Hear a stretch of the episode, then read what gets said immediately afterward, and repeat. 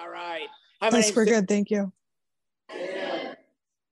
Today is uh, Christmas. Merry Christmas. And thanks again, Genevieve, for uh, asking me to do this. It's uh, it is an honor and it is a privilege to anytime you can come to the podium of Alcoholics Anonymous. There's a certain responsibility I think that comes with it. I'm glad. Uh, I'm glad tonight I'm wearing long pants. I had to fill in here about five months ago, maybe four months ago, and I was in short pants. I was in short pants at a speaker meeting at a podium. And I'm Tim Ayers and I'm an alcoholic. It's the absolute worst thing that could have happened to me on any day of my life. And uh, some people get mad at me because I'm fond of the structure. And uh, if you're new to Alcoholics Anonymous, some of us think that there's a there's a certain respect that we uh, pay to the group, respect that we pay to the podium, and uh, respect that we pay to Alcoholics Anonymous. And it's through that process that we develop self-respect in ourselves. And you know, I uh, I did talk here about four months ago. It was on a fly because somebody was sick, and Genevieve and uh, Monica asked me to step up and uh, and fill in, and I did that. That means that you folks have uh, had an opportunity to hear my story in some respect, and so I'm gonna change it up a little bit tonight. I'm not gonna lie about what I was like, what happened, and what I'm like now. I'm just gonna tell a little bit different stuff just in case anybody was worried that I was going to tell their story, since I've heard a lot of them from people in here because I sponsor some of you and I worked with some of you in terms of working the steps, right? And uh, and uh, you know, this meeting's come a long way. This meeting's come a long way. This was a big meeting. This YMCA meeting was a big meeting, and I remember being new in Alcoholics Anonymous and uh, and showing up over there off of Crown Valley, and there was a lot of people, and it was high energy, and a you know, was on fire. And, uh, and, uh, and then, you know, long comes COVID.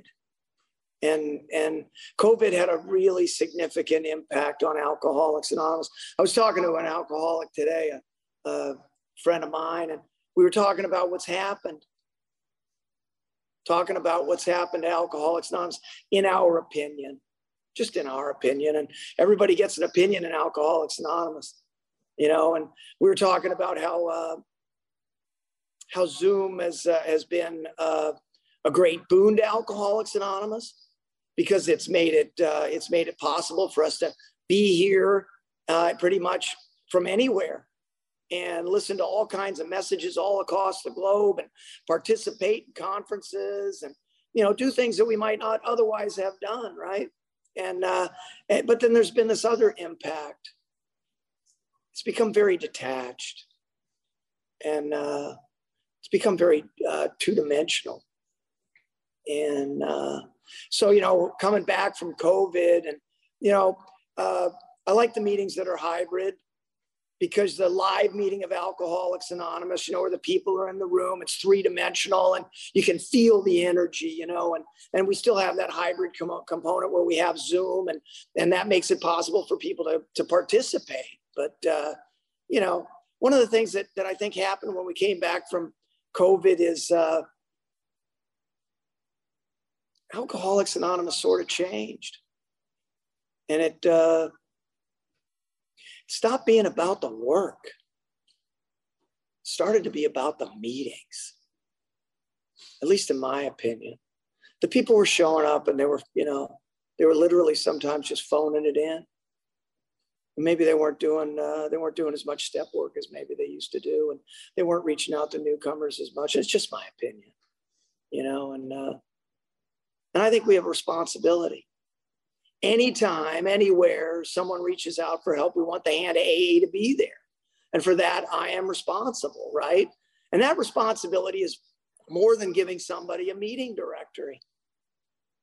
More than showing up three minutes before it starts and leaving three minutes after it's over. Because uh, you know, I, you know, I, this meeting, right? This is a group. It's a group of Alcoholics Anonymous, and and I was uh, I was here last week, and and uh, somebody asked me uh, a question, and they said, you know, I'm gonna I'm gonna have a commitment, and somebody asked me, well, what's this group's message? And so we had a conversation. We had a conversation about the relationship that exists between the 12 steps and the 12 traditions. Because if you look at the 12th step, it says that the that our duty is to carry this message, these principles, the things that have been laid out in the book, and the things that they had in Akron and New York before the book was written. The idea that what we're trying to do here is remove defects of character and have that space or that void filled up with something that looks a lot like love, patience, and generosity, good temper, guilelessness, honesty and sincerity, empathy. That that's what this message is that Alcoholics Anonymous and the 12 steps is supposed to provide. And now it's our obligation as individual alcoholics. And then there's this other thing, and you look at the traditions, and it says, number five, each group has but one primary purpose to carry its message to the alcoholic who still suffers. So, what's this group's message to our friend Patty, who's here with 30 days? What's this group's message? Right. And I, I, think we know what it is. And it's been this group's message as long as this meeting's been around, you know? And, and I think it's, I think we broadcast it at the beginning of the meeting because every time I've been to this meeting, somebody comes up here and they read that, uh, they read that little reading, that little reading about they stopped in time. And so it seems to me, maybe, and it's just my opinion, that the message of this group is that we're reaching out to people who maybe don't understand what the bottom is, right? And I was confused for a long time about what the bottom was. You know, I'd had, uh, I was in default on my mortgage. My wife had left. The dogs were gone. The credit cards were past due. Most of the furniture wasn't in the house anymore. I was in a state of despair. You know, even when I wasn't drinking, I thought that there were listening devices in the house. But those are all just circumstances. It wasn't my bottom. I know people that come into Alcoholics Anonymous and drink again and some catastrophic event happens and they go and they drink again some catastrophic event happens. And apparently those things aren't their bottom either. You know and, I, and, and it wasn't uh, wasn't that long ago. I came to this conclusion and and i mention it to people and and it's that uh, it's my firm belief that the bottom is where willingness meets the absence of it. The bottom is where willingness meets the absence of it. And if we look at it that way, then it's all the same for all of us. That at some point, I just, I can't do it anymore. I just can't do it anymore. I just, you know, I, I, I can't take it. I can't take another drink, but I can't not not take another drink, you know? I'm not that jumping off place, you know? And uh, and something happens. Moment of clarity, flash of brilliance. Wilson talks about it in his book. For me, I was standing under a palm tree at 19 Tanglewood in Aliso Viejo. I had the sense of being wrapped in a warm blanket. I heard a voice. Didn't come from, didn't come from outside and wasn't my own. And it was just this voice I heard, and it said, It's going to be different, but it's going to be okay. It was a spiritual experience. And I hope you've had one, Patty. I really do. I hope you've had that opportunity to just get a blink, just a just a glimpse of it. Just the idea that the windows open just a little bit and you can just, you know, you can get through it. You know, just that moment in time where you put together 30 days I mean, that's such a tremendous miracle. I remember when I had 30 days, and I was like, oh my God, I can't believe it. Because when I drink, I drink with reckless abandon. I take a drink, the drink takes a drink, and I'm off and running. And then I do it again. I take a drink, the drink takes the drink, and I'm off and running. And I'm blacked out and I'm engaging in behaviors that I just, I wake up in the morning and I have the sense that I did some terrible thing, whatever it was. And uh, and I think, what did what, did that really happen? Did I really do that? And then you start you start the frantic search for your memory of what what you might have done. And then you start, you know, then you reach out to the people you were with and it's say one more time, one more time. I can't believe you did that. I can't believe you said that. You know, because when I take the drink, the drink takes the drink, and I'm off and running. And that's the allergy.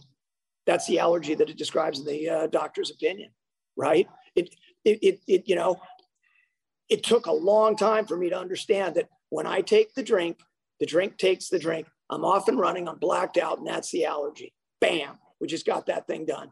All right. Next thing that people tried to explain to me, and uh, and I don't know if it's true for any of you, but you know, I, I've read chapter three, right? We read chapter three at almost every meeting. What does it say? That the great obsession of every alcoholic, right? What is it? It's going to be different next time. It's going to be different next time. It's to, I'm to try the old game again. It's, I, you know, I got to try again because I can't live without it. Can't live, and I couldn't live without it because she was gone. Everything was gone, and I couldn't live without it. I try the old game again. I won't even go. This time I'll just go to the I'll go to the grocery store. I'll get as much as I need and I won't leave the house. And then those things won't happen. And I, you know, I don't know about you, but I'm the I'm the guy uh, who's got black cord fever. You know, my friend Bill talked about it last night at the Canyon Club. Black cord fever. It's just now our phones don't have black cords. We still do the same stupid things. I, you know, I mean, I'd get on the telephone and, you know, I remember talking to my dad about how unfair it all was. And I could have been this. And I, I mean, it was like, it was like Marlon Brando. And, you know, I could have been a contender, you know, just a sad sack talking to my dad and then having to talk to him again the next day. And I was in my 20s with a career. And he just shake his head, you know, just sad try the old game again. What's that? That's the obsession. Some people have an obsession, you know, and I think Dr. Bob had it. On top of being obsessed that it would be different next time, he was constantly thinking about when's he going to get his next drink? When's he going to get another chance? I can't take this pressure of being sober. I need another drink. So that's a different kind of obsession, but I don't think that's chapter three. So the doctor's opinion tells me, right? Got an allergy, got an obsession. Then I got this other thing got this other thing. And it's the second half of the first step. I got a spiritual malady. I'm selfish, self centered, dishonest, and afraid. I'm full of pride, anger, greed, gluttony, lust, envy, and sloth. Those are my defects of character. So you take away the alcohol, abstinence. Just take it away. Go to meetings. Don't drink no matter what. I did that. And that's kind of what I see Alcoholics Anonymous becoming. Let's just go to meetings, not drink no matter what, and see if we can get a date. You know, and uh, and people get mad when I say that. They got so mad. They got so mad because I and uh, uh some of my friends at the Canyon Club put a 12 foot skeleton man in front of the Canyon Club and we put a sign on it that said, I just went to meetings and I don't drink no matter what. Right? They didn't like that especially the ones who thought that's the program because they said it. Why are you mocking my program?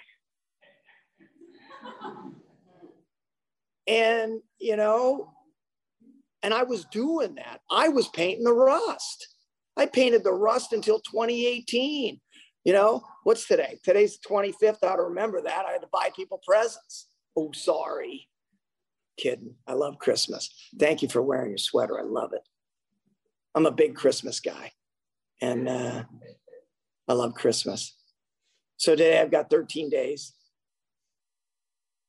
10 months, and 20 years, right? That's a long time without a cocktail. Wyatt knows that. He's heard me say that a lot.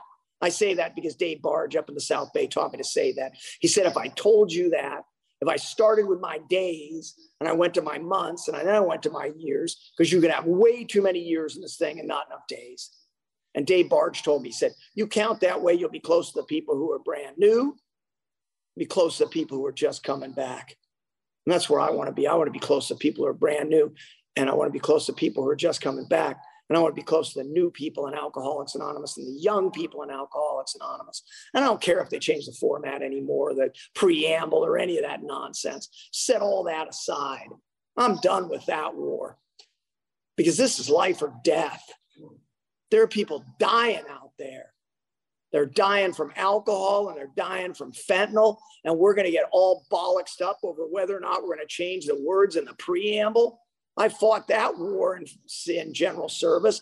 It wasn't worth any time at all because all it did was take away the time that I could spend doing step work with people in Alcoholics Anonymous. I still do my general service commitments. I love it. But we got a lot of work to do in here. And I'll tell you what, I, I was uh, 16, 17 years sober, painting rust. And, uh, and some of you heard me use that phrase before. Painting the rust is what we did in the United States Navy. That's not true. We did not paint rust. We actually removed the rust. And once we got rid of the corrosion, then we put on a fresh coat of paint. And uh, what I was doing is I was just uh, giving a good three minute pitch in participation meetings. And uh, I was uh, letting you know exactly how wonderful my life was, even though it wasn't. And, uh, you know, just trying to make it look like it was all going okay. And, uh, and what happened is I had a life crisis. I got an audit notice from the IRS. Uh, I uh, suddenly realized that I uh, had already owed them $750,000. $400,000 of that was uh, the co-liability with my wife. And, uh, and I knew that I was going to get it for another quarter of a million dollars when they were done with the audit.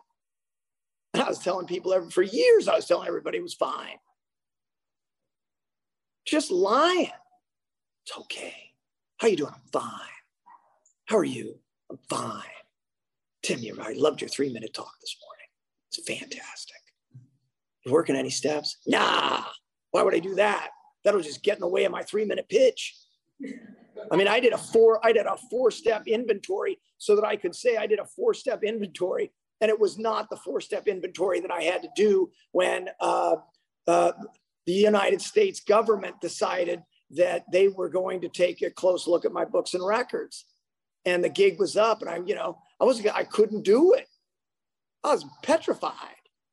And people in here know my story because I got honest and I started telling people what's really going on. I got a new sponsor, you know, and I drank for 27 years. I didn't do as much damage in 27 years of drinking than I did in 17 years of sobriety in terms of destroyed relationships and and and financial i mean it was crazy financial chaos and then I, you know, I had a, had another spiritual experience. And I met a man. I knew him, but I met him. I met him on God's terms, work doing the work. And he took me through the steps again. And uh, it was an amazing process. I just wish I wouldn't have waited so long. I think that's why I'm drawn to this meeting. I'm drawn to this meeting because when we're, you know, when we're, uh, when it's not Christmas and it's, uh, it's lots of seats and they're coming. They're coming here. This meeting was down to what, 15, 20 people? Man, and we've had 95 in here, we've had to go get chairs. And I, I mean, with all the financial success that I've experienced and all the financial failure, all that is nothing compared to the feeling of having to go get more chairs for this room. It's amazing because they're coming and they got they have little or no time. And josh stood up here and you know for his six month uh, uh, commitment man they're just coming up. One month two month three month four month five months six months seven months man. And to watching not watching people take i got you know 26 years of sobriety and i haven't seen a newcomer in seven months you know what i mean? None of that. But young people and, and people maybe not young but new in sobriety or maybe people were just coming back you know it's been a marvelous experience. And, and what happened for me is I got busy with Mitch. Mitch took me through one, you know, took me through. Wasn't didn't take me through again because I'm telling you what you know my truth is. My truth is I got the Alcoholics Anonymous. I did very little step work, but at 17 years of sobriety, this man took me through the steps, and I've done it with some of the people in here because that was the key to me being comfortable in my own skin because I can't drink anymore. If I get uncomfortable in my skin again, I know what that looks like because in March of 2018, I was picking out bridges. I don't want to be here anymore. I know people that have had long term sobriety because I'm involved in a group with them now. It's called Disapproved Literature Group. It meets on Tuesday night at the Canyon Club. And we review, we read stuff that they read in Akron before they wrote the book. You know, because we're invested in Alcoholics Anonymous. Not just going to meetings and not drinking no matter what. We're reading the material, trying to figure out what you know, what, what were they thinking when they had one, two, three years of sobriety in Akron? Trying to figure out how are we going to find the way out. Those people, those people were courageous souls. Can you imagine being in Akron? Then there's a half a dozen of you, and all you've got is this inkling. Man, we're lucky. We're so lucky. And uh, and he took me through. You know, we did a first step. Uh, we did a first step uh, little narrative because it says so to, to in chapter one of the 12 and 12, it says we went back through our drinking careers to see where we really lost control, where it was no longer a luxury.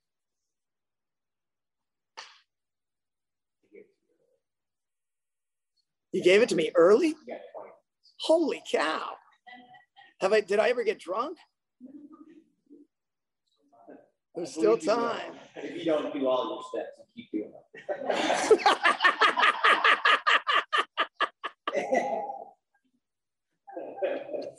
you know, and so we did we did this thing where I had to go back through my how many people here and you know, this is not look, I'm over, you know, having people think that I put the spotlight on me. That's just a product of being enthusiastic about Alcoholics Anonymous. How many people have done a narrative?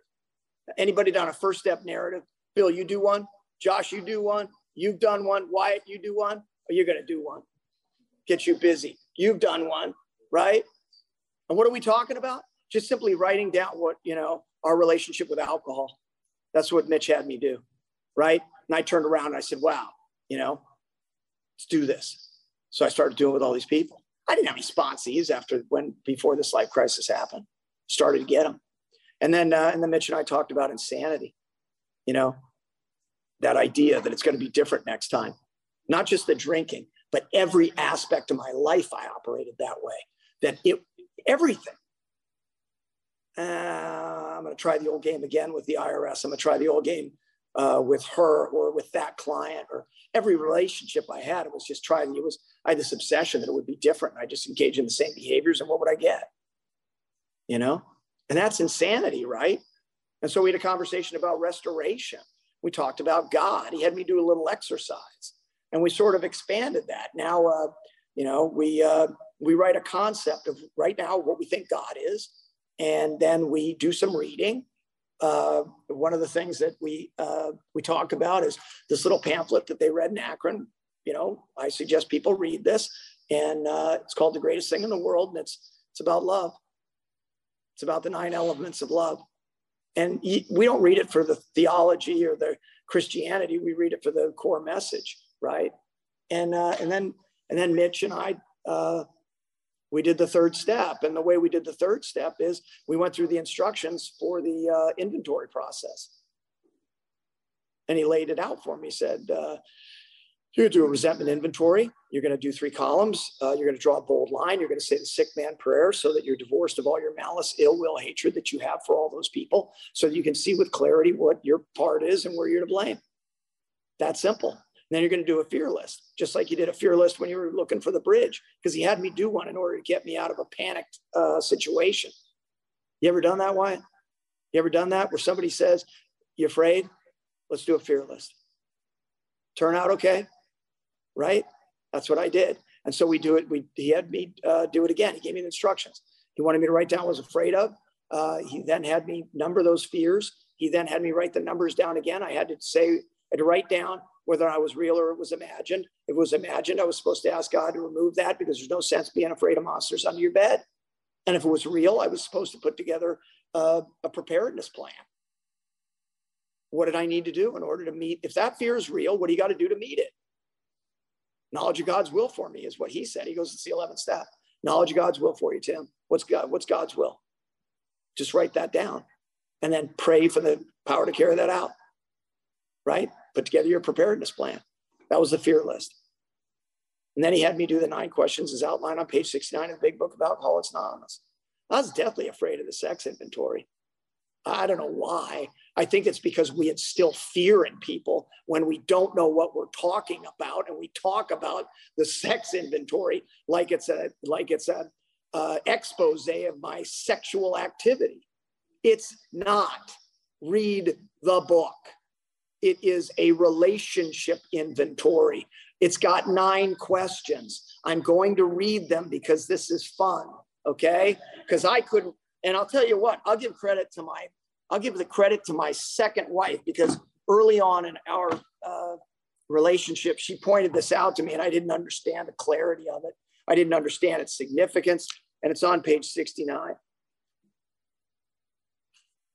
Okay.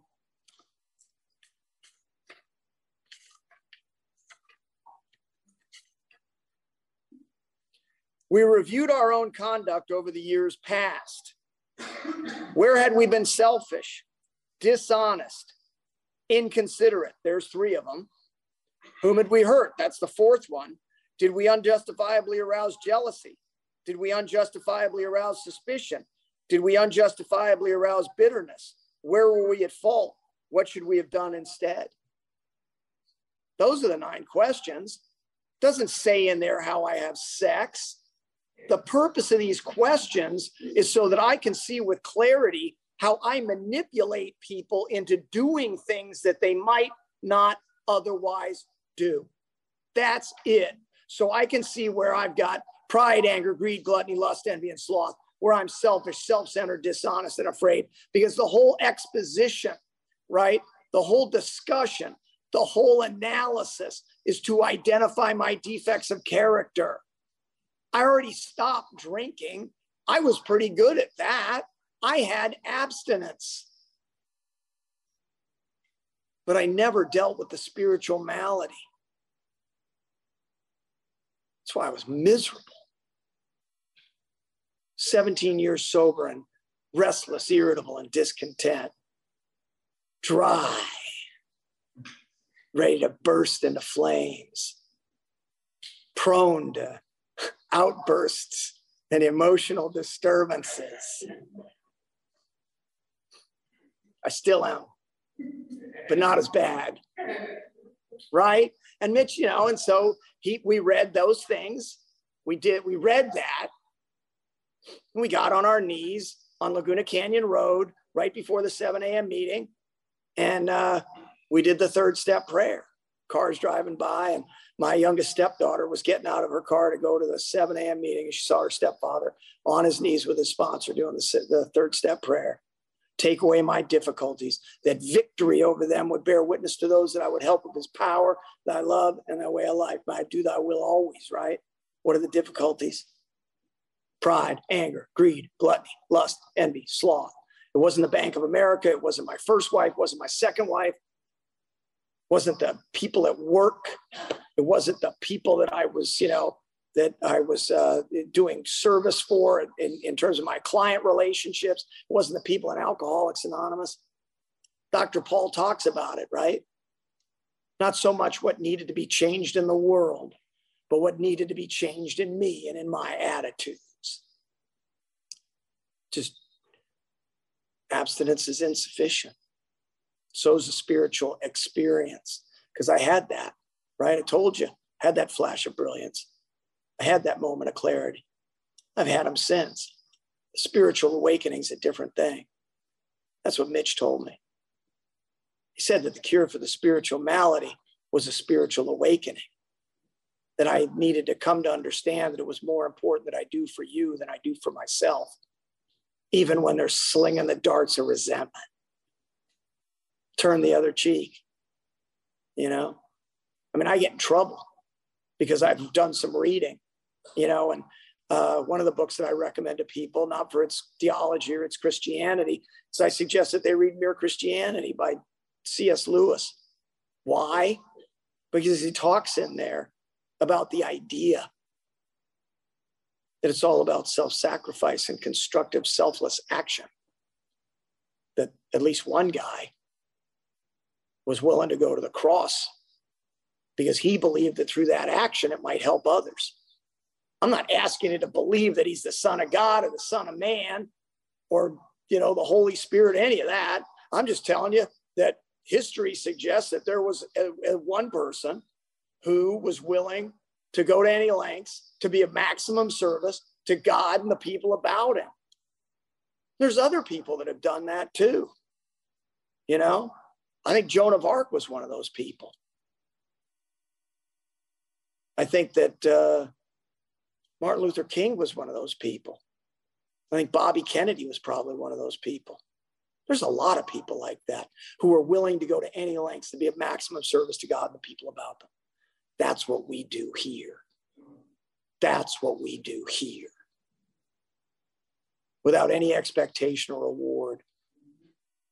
When they're slinging the darts of resentment, we just dig in and get the work done we find the newcomers when we're in Alcoholics Anonymous. My friend Patty Ochoa used to say, and, uh, and I can say that I was friends with Patty Ochoa. She would, uh, I was new at the Saturday night meeting at the Canyon Club, and she had a commitment there. She, she said she was a basket case. She carried the basket for the seventh tradition. and uh, and we she'd smoke cigarettes, and I'd sit out in the, you know, I was just another failed relationship. And you know, she'd say, Tim, it's not falling apart, it's falling together. And she'd say, You got to come all the way in and you got to sit all the way down. And at half measures availed us nothing. The result was nil unless we let go absolutely. Let go of what? Let go of self. Half measures, half measures are abstinence. I haven't had a drink in a long time. Half measures. You want full measures? Get busy. I had to. I was going to kill myself. Seriously. When I called Mitch, I was thinking about what bridge I was going to jump off because I had eight and a half million dollars worth of life insurance. I knew I was going to owe the IRS a million dollars and I just couldn't face the music and I wasn't going to drink because I wasn't going to walk in as a newcomer because I don't have that moral strength. I don't have that courage. My, my, my fear was is that you'd all know the truth. And I'm the kind of person then who didn't want anybody to know the truth. I wanted you to believe that I was something I wasn't.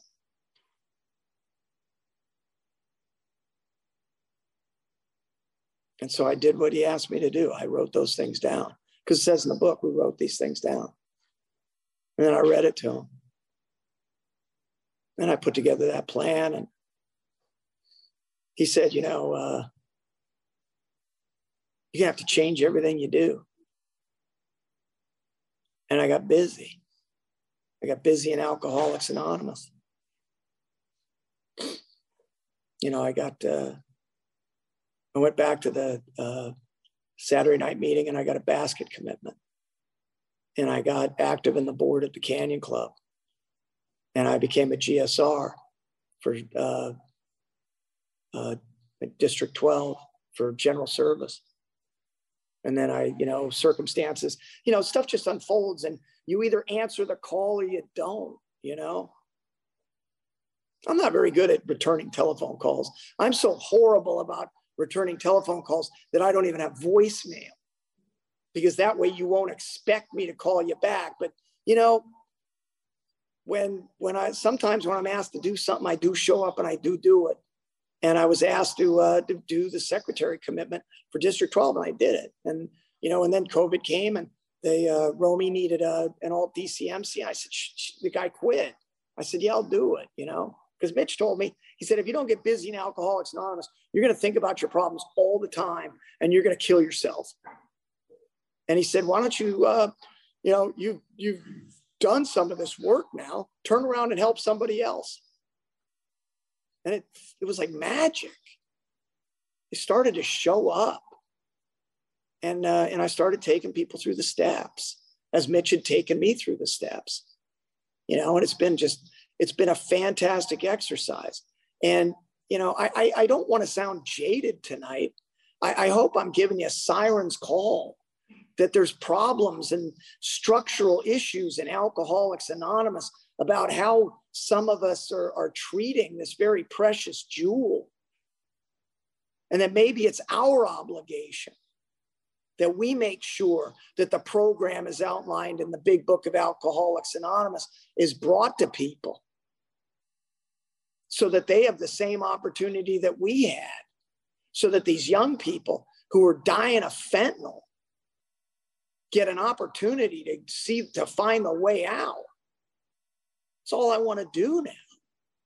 I mean, I got work to do in terms of a career, but I'm so heavily invested about in Alcoholics Anonymous that I think I scare people. You know, I really care what happens. And uh, and there's a lot of work to be done. There's a lot of work to be done. And I'm gonna keep doing it. And uh, you know, I uh I stand a really good chance in 2023 of getting the IRS paid off. I'm almost gonna miss them. you know, I got in this like everything we do, I, I kind of got in this ritual of paying them. And it was just such a good feeling to, you know, send them money. And, uh, you know, there's a pretty good chance that's going to happen. It's just all, there's just so many miracles, just one after another. And, you know, I, so I've gotten to this place and I'm starting to get asked to speak a little bit, you know, and, and one of the things that I'm, I'm really kind of focused on is blowing up some of these stupid myths in Alcoholics Anonymous, like this myth about the sex inventory that's, that literally stops people from doing the four step. It literally stops people. They'll tell you, why didn't you do a four step? Because I'm a I'm feel guilty or I have remorse or you know I'm caught up about my sexual identity and I don't want to tell anybody. And they, they'll be honest with you if you ask them, why don't you do? And they're like petrified. And if they knew that that's not what they were being required to do, then maybe they'd do it. So I'm trying to blow up that myth. And then there's this other myth. And I heard this, you know, I heard this from the time I was brand new. This idea that newcomers are supposed to come in here, sit down, shut up, and listen. How many people, anybody ever heard that? Somebody say that? This is the Akron manual that was written to for the Akron group in the in in 1944, 45, 46. And you know what it says? It says, You're now new. You have something to say. It's your duty to stand up, even if you just express your gratitude for not having a drink today, maybe yesterday, maybe 30 days ago. That's what this little manual was telling people in Akron. And we've made up all this story about how new people don't have anything to tell us. I want the people that have been, who have suffered and gone back out to come in here on day one, day two, day three, and tell me what it was like and what they were like so that their sacrifice has meaning in the context of keeping us all sober instead of shunning them and treating them like they're not worthy and that they ought to sit in the back because we seem to know what we're doing because, you know, somehow by not going to meetings and not drinking no matter what, we think we've got it all together. Tired of burning our people who come back. And then there's this other idea that's nowhere in anything I've ever read. Men only sponsor men, and women only sponsor women. Where does it say that? I am responsible anytime, anywhere someone reaches out for help. I want the hand of AA to be there, and I'm responsible. Not their gender, not their identity, not their race, not their creed, not their color, not their natural national uh, origin. It's not my job to pick and choose. If somebody wants help, they should get it. And we should be willing to help anyone, anytime, anywhere. I'm running out of time. I'm going to read this. If my phone works, because it's Christmas. This is from uh, the Grapevine, 1952. I read this last night. The first Christmas for AA was the Depression year of 35. There were three old timers to market, hardly a dozen newcomers to share it with them in Akron, Dr. Uh, to share it with them. In Akron, Dr. Bob and Bill D were going on their second six months. Four recruits had four months uh, to two months. In New York, Bill W had 13 months since his last drink, seven months since his historic trip to Akron, and the start of AA. In Akron, the six gathered with their families at Dr. Bob's. There was no ceremony, no exchange of presents. The 12 steps had not yet been formulated. The big book was only a vague stirring that would not even be in manuscript until three more Christmases had been achieved. But there was joy that this most dangerous of times for the alcoholic had arrived, and 24 hours by 24 hours was being mastered. There were thanks, remembered one of the two who survives that first Akron Christmas, that we had come this far. However, I am certain that there was still considerable fear and trembling, not fear that this new way would not work, but doubt and uncertainty that we would be able to hold on to it. We remembered our many failures and thanked God for what He had already granted us and prayed sincerely for continued strength. I'm not. Uh, I'm not an Alcoholics Anonymous to see that I get uh, that I have a life beyond my wildest dreams. I'm an Alcoholics Anonymous. So when the next man or woman walks through that door, they can have a life beyond their wildest dreams. My name's Tim Ayers. I'm an alcoholic. Thanks for share.